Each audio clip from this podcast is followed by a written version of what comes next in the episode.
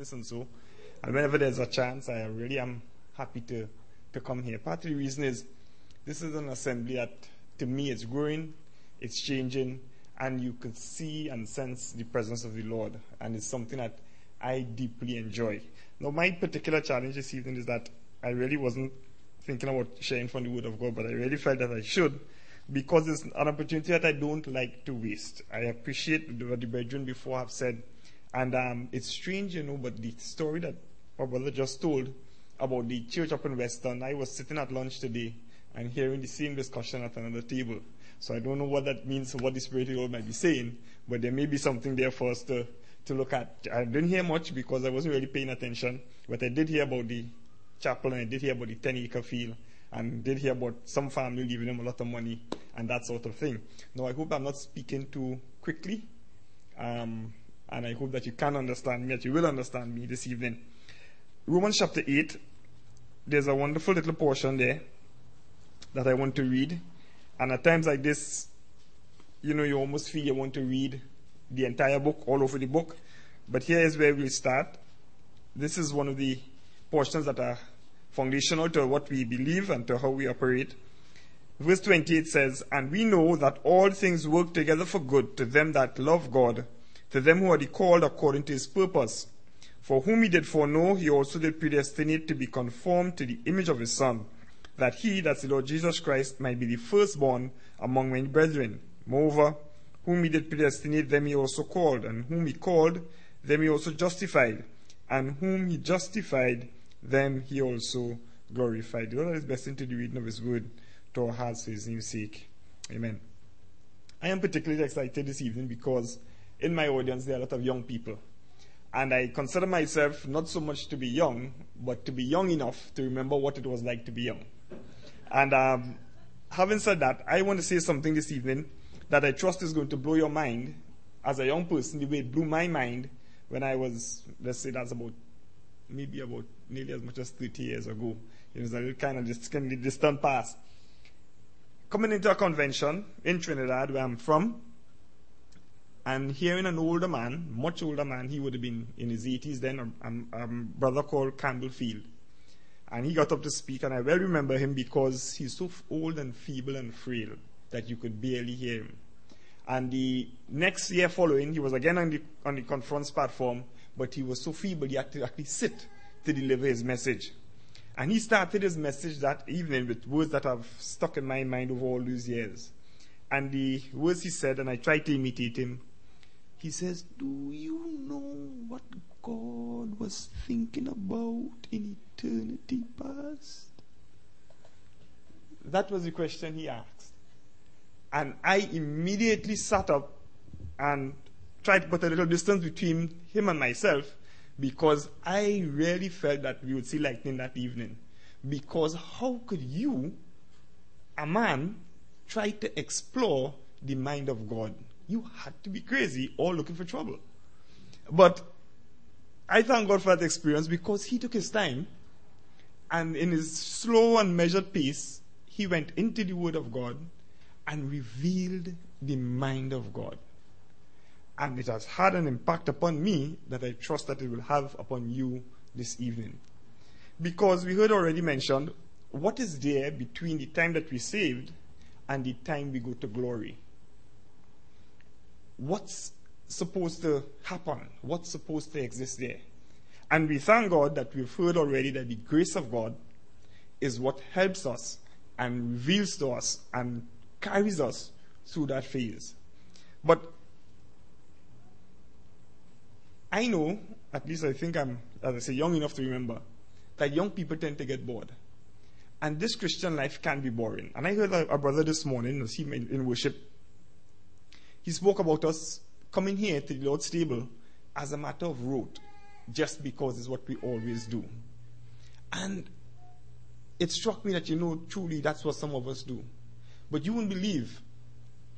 I've been thinking about this meeting, the morning meeting here, since I sat on that flight on, that was Friday, coming up here.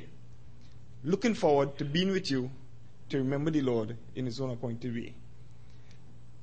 Because when we get here to the breaking of bread, It's an opportunity like no other that you that you'll hear you'll have here on earth. It's an opportunity to meet with our Lord and Savior Jesus Christ in a way we don't meet with him anywhere else. When in the fellowship of the saints, we're able to focus wholly and solely upon him. And that's something that should never be taken for granted and that should never become a, just a mere formality with us. One of the critical reasons for that and why that is so important is this. If I were to ask, and I like to ask questions as I speak, and I'm going to see how fast I could finish. If I ask, how do we grow in the Christian life? What makes the difference? How do I progress from being a baby in Christ to being an adolescent to being a mature adult and capable man or woman of God? What makes the difference? What do I have to do? Some of us may think that what we need to do is to do the basics and to keep at them. And yes, there's some truth in that. And what are the basics? All right, I'd like to quote my father on this one. Papa says the basics of the Christian life are th- three things, and the order is important. You have to read the Bible, you have to say your prayers, and you have to go to church. Now, that's putting it, as we would say, in local parlance. Indeed, we have scriptures for every single one of them, and the order is important. I read in one of the little handouts that you had this morning that the, the praying man will stop sinning. And it's also important that the sinning man will stop praying. But it is more critical, even than your daily prayer, to get into the Word of God. Let God speak to you. That is what, and these are the basics of the Christian life. So you've got to say your Bible, you have to read the Bible, sorry, say your prayers, and go to church. Now, that is important. But there's something even more important that I'd like you to appreciate with, with me this evening in terms of us developing in spiritual things. And what is that? It is absolutely essential for us to see the Lord Jesus Christ. What do I mean by that? The Word of God tells us that we shall be like Him. And what comes after that? For we shall read our Bible, say our prayers, go to church? No. It's for we, for we shall see Him as He is. And that, my friend, is the secret to the Christian life. The more you see Him, is the more you are going to be changed. It is the one thing that is guaranteed to change us, as we read here, to conform us into the image of His Son. If you don't see the Lord Jesus Christ, forget it. You're not going to be going anywhere. And that's part of the reason why our Lord's morning meeting is so important. Because it is there that He is revealed in all His glories. Brethren would rise to their feet and hymns would be called, and you would see things about Him that you've never seen before. And every time you see Him, little by little, we are changed, as the Word of God tells us, from glory into glory into that same image. So always remember how important it is to see him. But let's get back quickly to what we what we were looking at, which was as young people you can't get bored. What is the secret for avoiding boredom in your Christian life? I believe that what is required is for us to explore the mind of God. And to ask yourself the question, why did God do that? Did you ever ask that question? And really try to figure out what is God trying to do? Because one of the things in this portion we've read, we have told that there are those who are called according to his purpose. And if there's one thing that you could be guaranteed about with God, is that God has purpose. God doesn't just do something for doing its sake. He doesn't make mistakes. He doesn't just do things by chance. Every little thing that he does, and believe you me, he does every little thing. He is the God of details. He makes very certain about what he's doing. I like to illustrate it this way. When God made the lamb, what do you think he did? He just said, right, Give me a lamb. Put something together and I'll call it a lamb. Didn't operate that way. Because he knew that he was going to call his son the Lamb of God. And therefore, when he made that lamb, that lamb was custom built. Custom built to be able to represent the humility and the beauties, the purity, the innocence, the glory of the only begotten Son of God. That's the type of God that we're dealing with. And when we start to look at these things, they fill us with wonder. And you sometimes you actually have to say, Wow, that's amazing. That's the God that we serve. And you will never have a boring moment in your Christian life. Now I want to help you a little bit in this regard. So I want to leave you with a few questions. One of the questions is what is the purpose then for the Great Tribulation? Because, believer friend, we're very, very close. So close you may be surprised. There are some things that are starting to make us think that this month, September, is going to start the time of Jacob's trouble. That's something I'll talk about Malcolm with tomorrow, so he will tell you if I'm crazy or not. But what's the purpose for the Great Tribulation? What's God really doing? And why is He doing it? Not only that, after the Great Tribulation comes a period called the millennium a thousand years of perfect peace when the lion and the lamb will lay down together and the little child will play with the asp without any harm. Have you ever asked yourself, what's God doing? Why do we need a millennium? After he's finished with the Great Tribulation, and mind you, at the end of the Great Tribulation, this planet Earth is going to be hanging by a thread, barely able to support life. The air is polluted, the water is polluted, the land masses are disturbed, the water is turned to blood, the trees are destroyed, the, the grasses almost disappeared. It seems impossible for life to be supported. And the question is anybody remember when the new heaven and the new earth is? Anybody want to answer that? When is the new heaven and the new earth going to come? Is it after the tribulation? Is it after the millennium? When is it coming? After the millennium.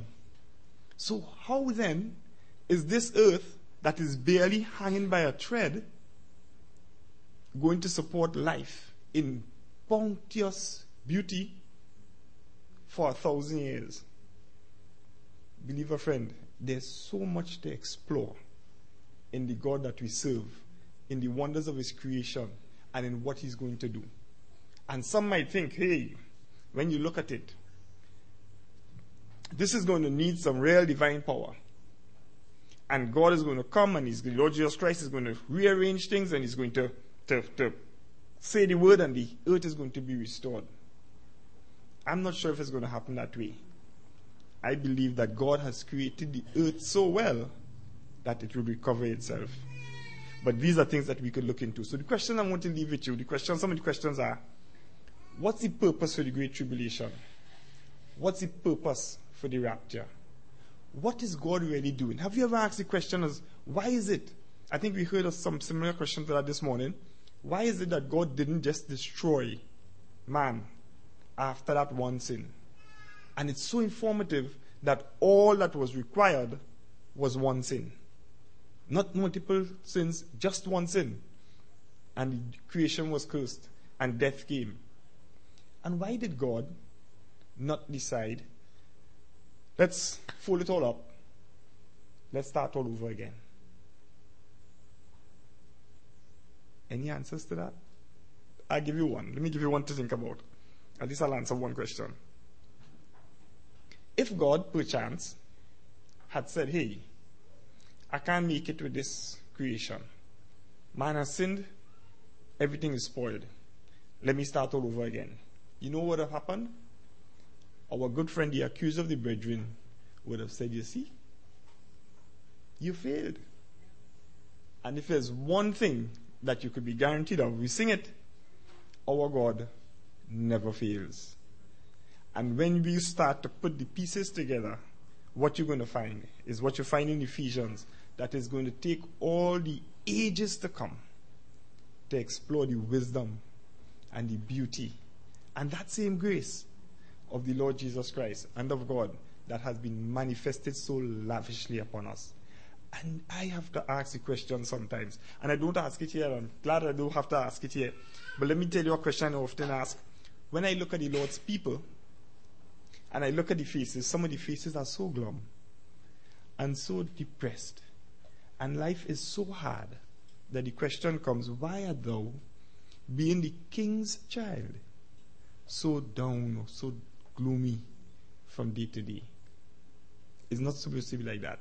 Our life, the life that we have in Lord Jesus Christ, is a life of excitement. It's a life of wonder. It's a life of awe and amazement because of the glories of the God that we serve. So I trust this evening that especially the young ones among us are encouraged to walk this life, to live this life, to study to show yourself approved. Because you're not going to get the answers by dreaming and by listening to this one and the other. You're going to get the answers by getting into this book.